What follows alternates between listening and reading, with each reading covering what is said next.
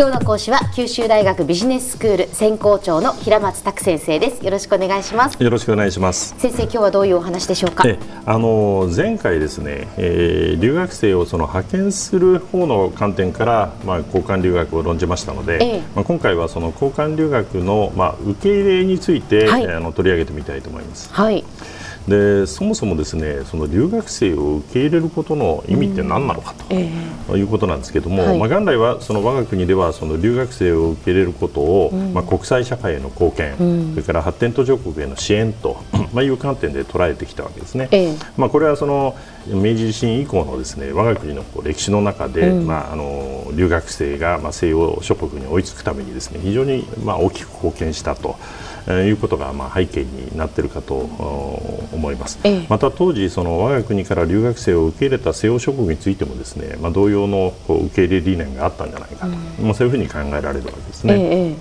まあ、しかしその後のその留学の大衆化と相まってですね、うん、その各国の留学生受け入れ姿勢っていうのは、まあ、実は大きく変化してるんですね。はい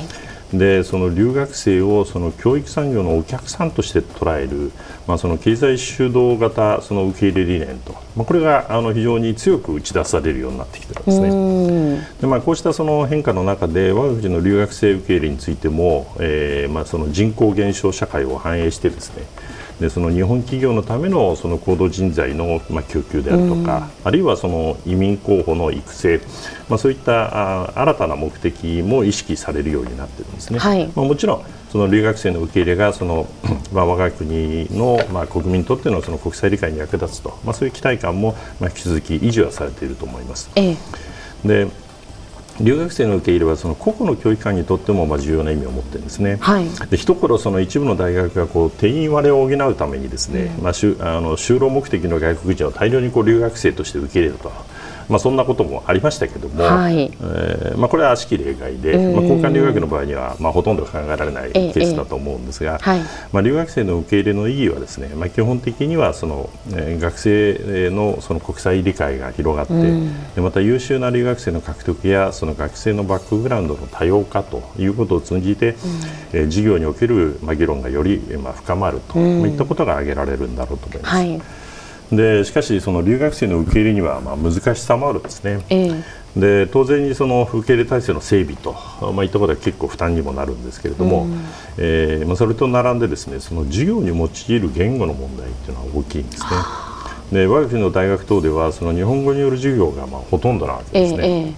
えー、で日本の文化、社会、制度などのそのが、えー、を学ぶその学問分野においては、うんえーまあ、留学しようとするその外国人学生にとっても、まあ、日本語での学習がまあ自然であって、まあ、その点で大きなまあ問題はないかと思います、ええ、でしかしそれ以外の分野ではその日本語でのその学習や研究がまあ必ずしもその必然的ではないことから、日本語による授業はその優秀な外国人学生を呼び寄せるのに、まあ、あの制約にもなっているわけですね。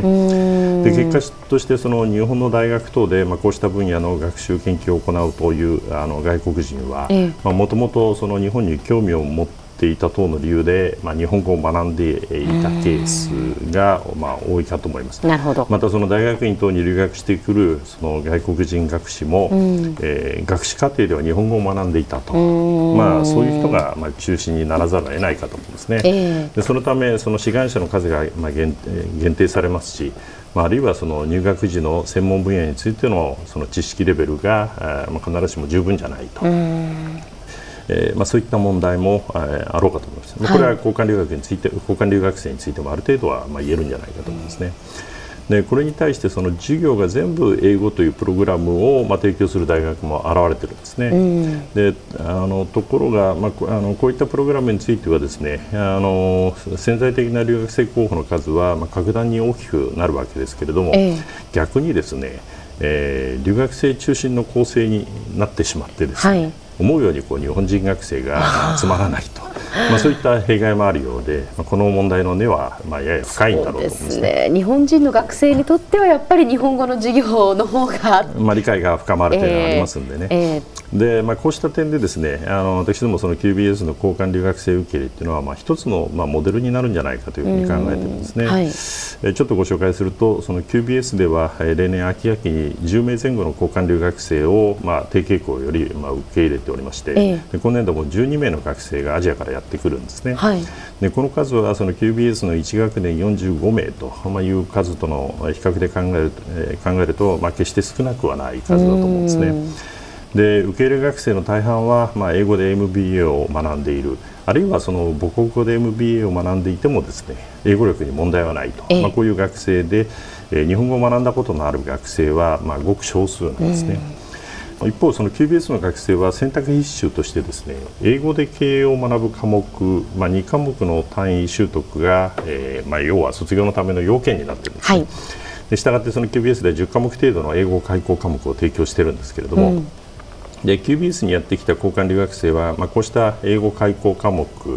えー、を中心にまあ履修してで他にあの九州大学全体でですね提供しているまあ英語科目えー、あるいは、まあ、それ以外の科目をですね、あのー、希望に応じてこう履修するんですね、うん、で一方その QBS の学生にとっては選択編集のその英語開講科目で交換留学生と英語で議論しなきゃいけないと。ええ英語だけでもあのなかなかなのに、はい、そこに相手はあまり日本語しゃべらない交換留学生だと。で、えーまあ、留学が難しい社会人学生にとっても、まあ、留学の疑似的な体験を超えられて、まあ、あの教育効果も高いんじゃないかと考えてるんですね。で日本の大学でもその英語による授業の提供がまあ今後増加することになるんだろうと思うんですけども、えー、まあ、その際その QBS で採用しているようなそのハイブリッド型のカリキュラムまあ、これはその、え国内国内の学生それから交換留学生を含むえ留学生双方にこうメリットをもたらす、まあ、一つのモデルになり得るんじゃないかなというふうに考えています、はい、では先生今日のまとめをお願いします、はい。えー、教育のグローバル化の一環として大学等における留学生の、まあ、受け入れを考える場合まあ、提供科目の、えー、言語構成の問題が、まあ、一つの、まあ、ネックと、なりますけれども、うん、まあ、ここでもそのハイブリッドということが、まあ、解決策の、まあ、一つのモデルになるんじゃないかというふうに思います。はい。今日の講師は九州大学ビジネススクール専攻長の平松卓先生でした。どうもありがとうございました。どうもありがとうございました